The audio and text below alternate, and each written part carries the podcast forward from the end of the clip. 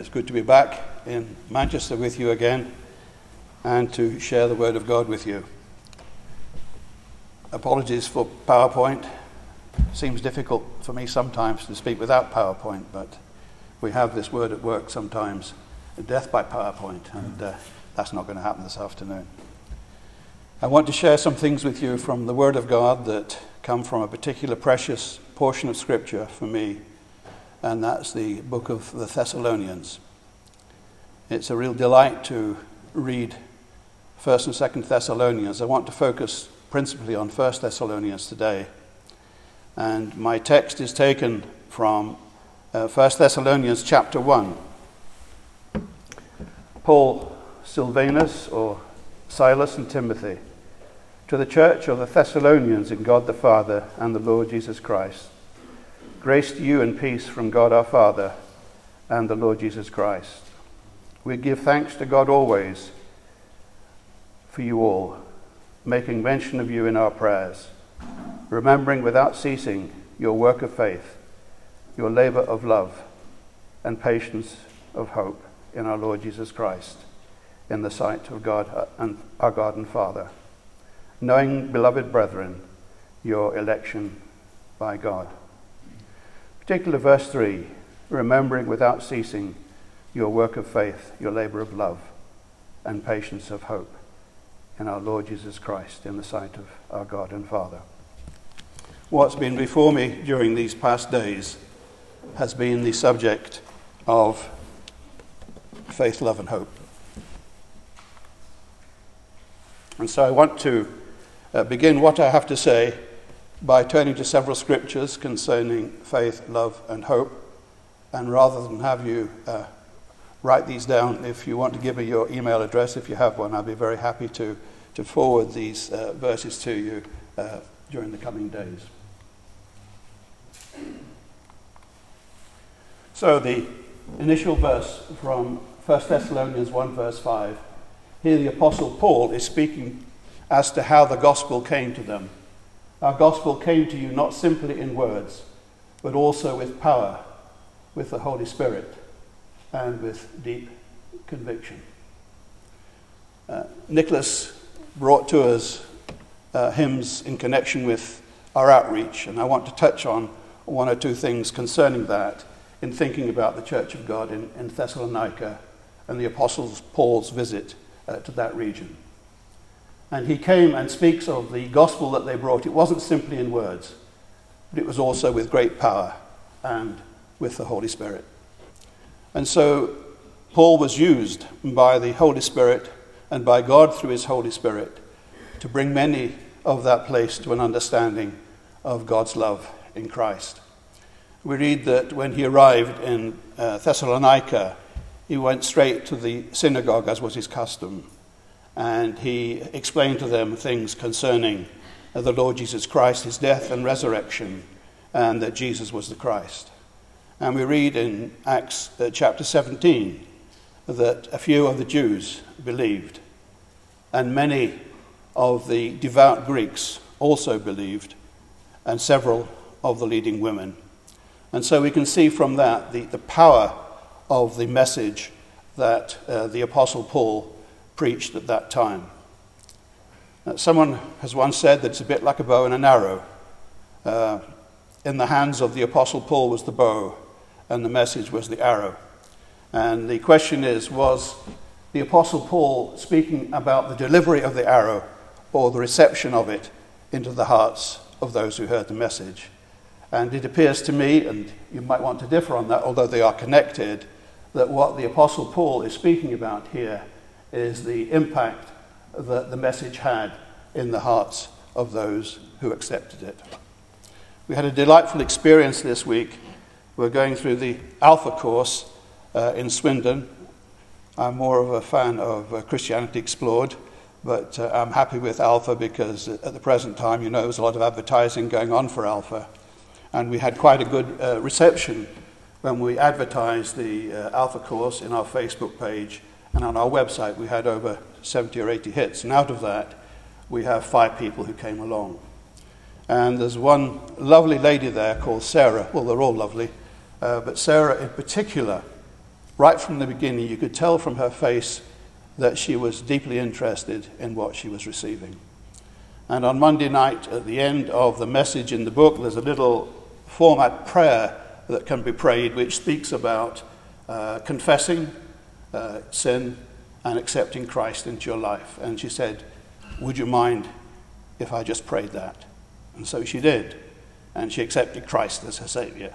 And that was such a special occasion because the word had found a place in her heart with deep conviction. And what the Apostle Paul was writing about here was the deep conviction that the reception of the word brought in the hearts of the Thessalonians. The second point I want to make was these were open and receptive hearts. Some on Monday this week obviously listened to what Sarah was saying, and I'll ask you to pray for her if you would. And of course, they weren't impacted in the same way that perhaps their heart has not been opened in the way that Sarah's was. You remember that when the Apostle Paul came to Philippi, there was Lydia, who was a worshipper of God. And the Apostle Paul came and spoke with Lydia, and we read that the Lord had opened her heart. And so the way was prepared for the message that the Apostle Paul was giving. I just want to bring you the thought that in the areas in which we have our churches, there are perhaps many whose heart the Lord has opened. And one needs to be much more prayerful. I'm speaking to myself and not you here about the need for reaching out. This woman, Sarah, has come from the other part of Swindon. We would never have been able to reach out to her before, but by seeing the advert on Facebook, she accepted that and she came along. And it's such an encouragement to be able to, to share that. And it was true that with the Thessalonian uh, church, their hearts had been opened and therefore they were receptive to the message.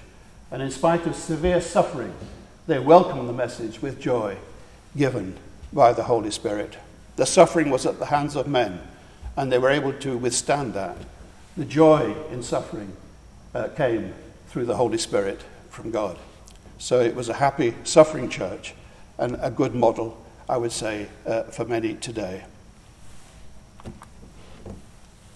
What are the results and the witness of faith?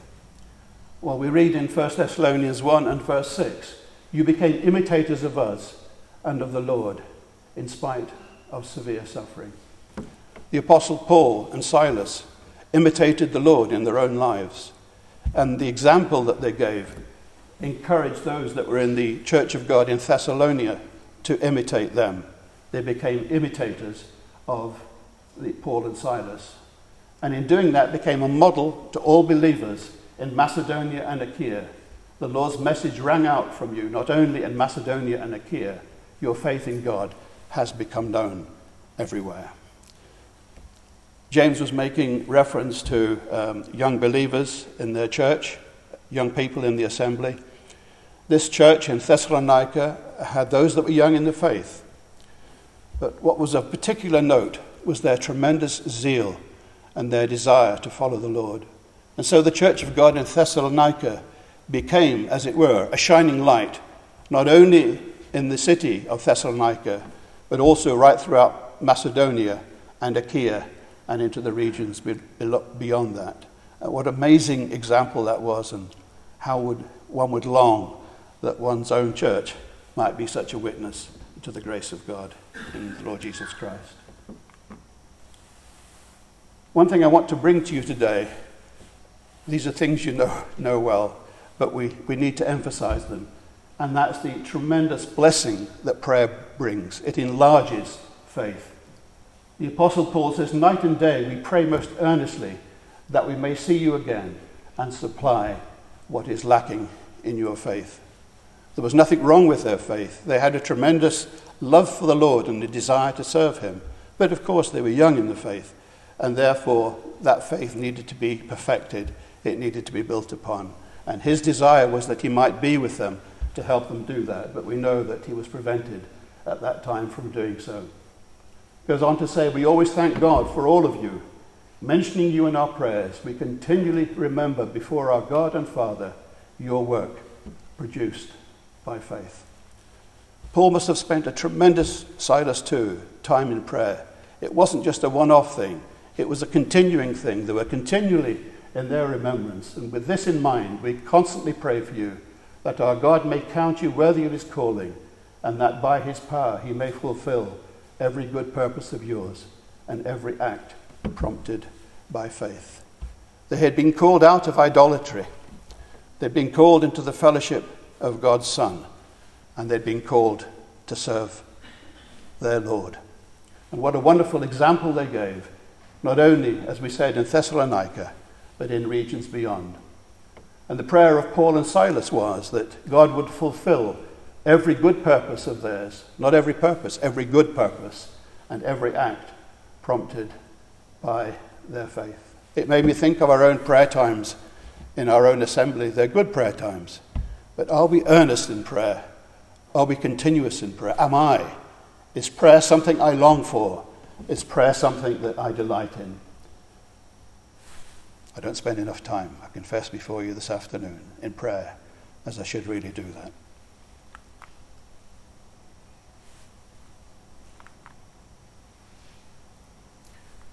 This refers to the, the blessings of prayer. I'm sorry, I think I've.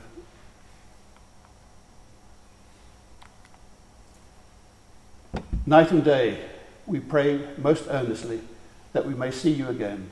Ah, sorry, I have covered that one. The work of faith perfected. This is a lovely scripture, and when I read it again as I was preparing for today, I just looked at those words again. For now we really live. Since you are standing firm in the Lord, how can we thank God enough for you in return for all the joy we have in the presence of our God because of you? Prayer is a wonderful thing.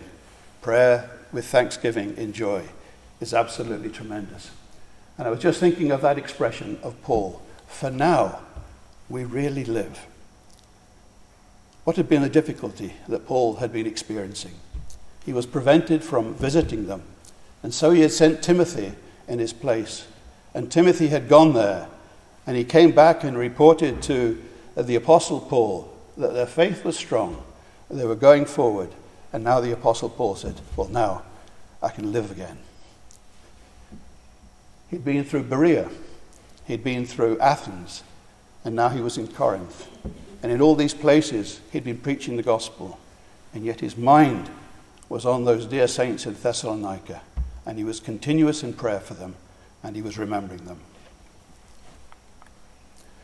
I want to think a little bit about the labor of love. First thing I want to mention is that love dares. You know, brothers, that our visit to you was not a failure.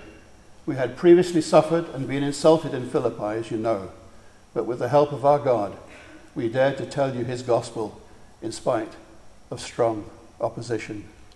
In Philippi, they had been beaten with rods and had been put into prison and had suffered such hardship. And of course, he could speak of that as suffering and insult. And yet, in spite of that, it didn't deter him in any way from his desire to carry on with the gospel and to reach out to those who were in need. And this brought him to Thessalonica. And he came and he dared to tell them his gospel in spite of the tremendous opposition that we read about in Acts chapter 17. We read that the Jews were jealous and they stirred up the crowd against the Apostle Paul. And they came, the mob, and they tried to find out where the Apostle Paul and Silas were, but God protected them. Love dares. That speaks to me the Apostle Paul said he was not ashamed of the gospel. How many times during my day, during my week, during the month, do I reach out to others with the word of the gospel? Love dares. Do I love? Yes, I do. Do I dare? It's a question one needs to ask oneself.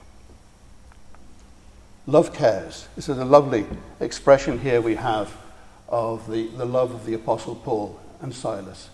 We were gentle among you, like a mother caring for her little children. We were hearing about those that are young in the faith, and they do need nurturing, they need, need encouraging. As a father deals with his own children, I have to be careful here. I have two in the audience. As a father deals with his own children, encouraging, comforting, and urging you to live lives worthy of the God who calls you into his kingdom and glory. He saw the difficulties that were around them. He saw the tremendous opposition that they would face on a daily basis. And he knew the difficulties and the suffering that they would have to endure for that. He knew that they needed nurturing. And that was part of the reason that prevented him from going. He sent Timothy instead to nurture them and to encourage them and to perfect them in their faith, to give them the comfort that they needed and to urge them to live lives worthy of the God who calls you into his kingdom and glory. Love cares. Love also shares. We loved you so much. Isn't that a lovely expression? we loved you so much that we were delighted to share with you not only the gospel of God, but our lives as well, because you had become so dear to us. We delight to share the gospel. How much do I share of myself? That's all part of it, isn't it? It's easy just to bring words, but also through the Holy Spirit to bring conviction, and in addition to that, to give of our lives as well. That's something in addition to that. And the Apostle Paul and Silas and Timothy, they gave and they gave and they gave again. What a tremendous example uh, they gave to those that were in Thessalonica. But they gave because of the love that they had for the Lord who had given everything for them. Love shares. Love's response. For you, for you brothers became imitators of God's churches in Judea. They shared the same teaching, they shared the same gospel. There was a unity of faith. And so there was a pattern there between the churches that were in Judea and the church in Thessalonica. And because they were one with them in the gospel, in the teaching, they were also one with them in their suffering. You suffered from your own countrymen the same things that those churches suffered from the Jews who killed the Lord Jesus and the prophets and drove us out. Love's response. Brotherly love. Do we have brotherly, sisterly love in our assembly? I'm sure we do. And the Apostle Paul says, now about brotherly love, we don't even need to, re- to write to you because we know that that exists there. For you yourselves have been taught by God to love each other. And in fact, you do love all the brothers throughout Macedonia. What a tremendous witness. If somebody comes into our assembly, can they feel the love, the care, and the sharing that's there? I think they do. the love that every one of you has for each other is increasing. Not just satisfied with love as is, here is love increasing and growing. A great example for us, a pattern church, brotherly love. Love's fulfillment. May our Lord Jesus Christ Himself and God our Father, who loved us and by His grace gave us eternal comfort and good hope, encourage your hearts and strengthen you in every good deed and word. God loves us. And by His grace, He has given us eternal comfort and good hope. What is my desire? Is my desire to share that with others. The Apostle Paul here adds the Lord to, the Lord to this. May our Lord Jesus Christ Himself and God our Father encourage your hearts and strengthen you in every good deed and word. Is that my longing? to know that and to be able to share it with others. And then 2 Thessalonians 3, verse 5 May the Lord direct your hearts into God's love and into Christ's perseverance. Love's fulfillment.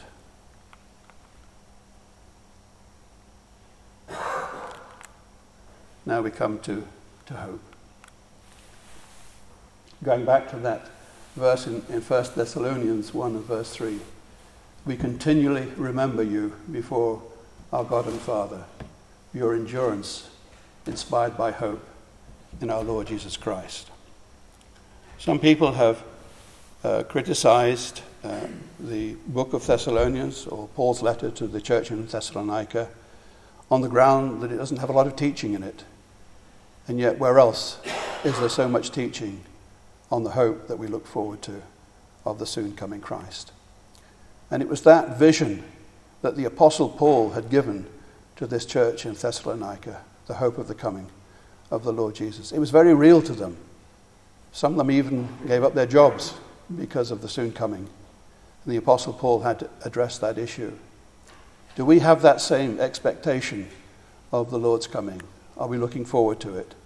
Does it make a difference to my life? Waiting for the blessed hope.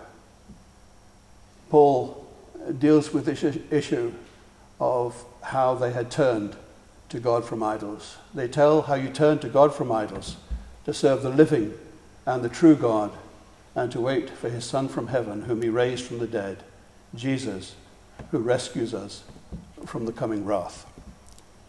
Prior to receiving the word of the gospel, they had been worshipping idols, false idols, dead idols, lifeless, not able to provide anything for them in their lives. And they had been transformed by the gospel to know the one true God, the living God, the one who loved them and who gave that tremendous gift when he gave them the Lord Jesus Christ. And it was through faith in him that they were able to know that they'd be rescued from the coming wrath, because it's through faith in Christ that we know that rescue from the wrath that is to come, waiting for the blessed hope. It was a challenge to the hope that they had. There were many concerns. There were, there were some that had said that the Lord had come already. And of course, that brought, brought great distress to those that were in the church in Thessalonica. There were those that had already passed away, and there was a concern on the part of many that they might have missed the resurrection from the dead. And so the Apostle Paul addresses this in 1 Thessalonians 4 Brothers, we do not want you to be ignorant about those who've fallen asleep or to grieve like the rest of men who have no hope. We believe that Jesus died and rose again and so we believe that God will bring with Jesus those who have fallen asleep in him. What a tremendous comfort that was to them to know that those who had died, they would not miss the uh, parousia, the coming of the Lord. And do we look forward, do I look forward to that day when I will see him, when we'll be raised up and meet the Lord in the air? A tremendous day that's going to be, a day of great rejoicing. One of the other uh, folks in the um, Alpha class is uh, a man called Barry. Barry has just lost the light of his life, uh, his wife, Daphne. A very dear man. And for him, each day is a very difficult day. And he has an understanding and appreciation of, of the Lord, but he himself admits that he hasn't come to faith in Christ yet. It's something that he's thinking about which is why he's at the Alpha course. He comes around to our house regularly to ask for guidance, to ask for, for comfort, and we're hoping to uh, direct him in the right way, but it's something that he needs to appreciate himself. I think the expression near to the kingdom uh, would apply to Barry, and please, if you could pray for him, that would be such a great encouragement. Um, he said to me that Daphne was a believer, and I said, Well, that's great, Barry. Because one day, if you take the Lord Jesus Christ as your Savior, you'll meet Daphne again. And I could see in his face the delight and the pleasure that that thought brought to him. But then it seems to disappear. And he said, Pray for me. I said, We will certainly do that, Barry. We will pray for you. And I'm sure others in the church, they're already praying for you as well. But keep coming to the Alpha course, and I think you'll find the help that you, you need building up each other in hope and how important this is and how Paul recognized that this was needful for the church in Thessalonica. Our Lord Jesus Christ died for us so that whether we are awake or asleep, we may live together with him. Therefore, encourage one another and build each other up, just as in fact you are doing. The Apostle Paul was a great encourager. It's marvelous to read the instructions and the encouragement he gives in his writing here, and recognizing the work that they're already doing and encouraging each other in their faith. So, emphasizing here that it's through belief in the Lord Jesus Christ uh, that we have this great expectation that one day he will come for us. Whether we are awake or whether we sleep, we may live together with him. It's been said before that living with him is not based on our watchfulness, it's based on our decision to accept him as our Saviour and our Lord. I often think of the example of the, the five wives, the five wise virgins and the five foolish virgins. Remember, they were all waiting for the bridegroom, but five had oil, and the five foolish ones didn't have oil. Those that had the oil, they were able to come in to the, the bridegroom when the time came, and the others who had no oil, they were not. They were out shopping for oil. Oil speaks to the Holy Spirit. And if we have that trust, if we have that new birth, if we believe in Him when He comes, we know that we're going to be with Him and we shall live with Him. Joyous hope and crown. What a, a precious thing this is, and how precious that was to the Apostle Paul and to Silas. For what is our hope, our joy, or the crown in which we will glory in the presence of our Lord Jesus Christ when He comes? Is it not you? Indeed, you are our glory and our joy. That must have been an incredible encouragement and a challenge to those that were in Thessalonica to know that they were part of that hope and that joy of the apostle of, of Paul and Silas. And we have the thought too that we are part of the Lord's joy, who for the joy that was set before him endured the cross, despising the shame, and sat down on the right hand of the majesty on high. And such a, a pleasure and a privilege, a joy to know that we are contained in that joy.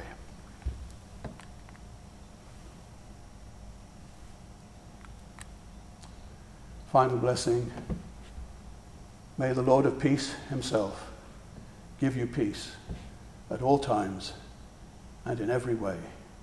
The Lord be with all of you the grace of our Lord Jesus Christ be with you all. We often read in Scripture of the God of peace, and here we read of the Lord of peace himself. And we know that the peace that he gives us is a peace that will last forever, and it's a peace that will pass, does pass, all understanding. The Lord be with all of you. The grace of our Lord Jesus Christ be with you all. Grace is something which uh, the Apostle Paul repeats frequently in his letters uh, to the various churches. He ends all of his epistles with the word grace. I was very touched by that as I thought of him on that Damascus road. How important it was to him that he had that vision of the exalted Saviour, the one up to that moment he'd kicked against, the one who took him on the Damascus road and transformed his life. How he must have appreciated the grace of God that was brought to him through the Lord Jesus Christ. You and I have been blessed by grace. It's a wonderful thing to experience that grace.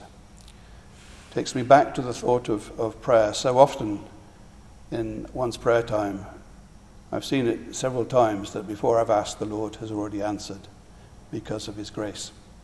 The Apostle Paul knew all about that, and therefore he communicated this blessing to others. The grace of our Lord Jesus Christ be with you all. Just a few thoughts from the, the book of Thessalonians.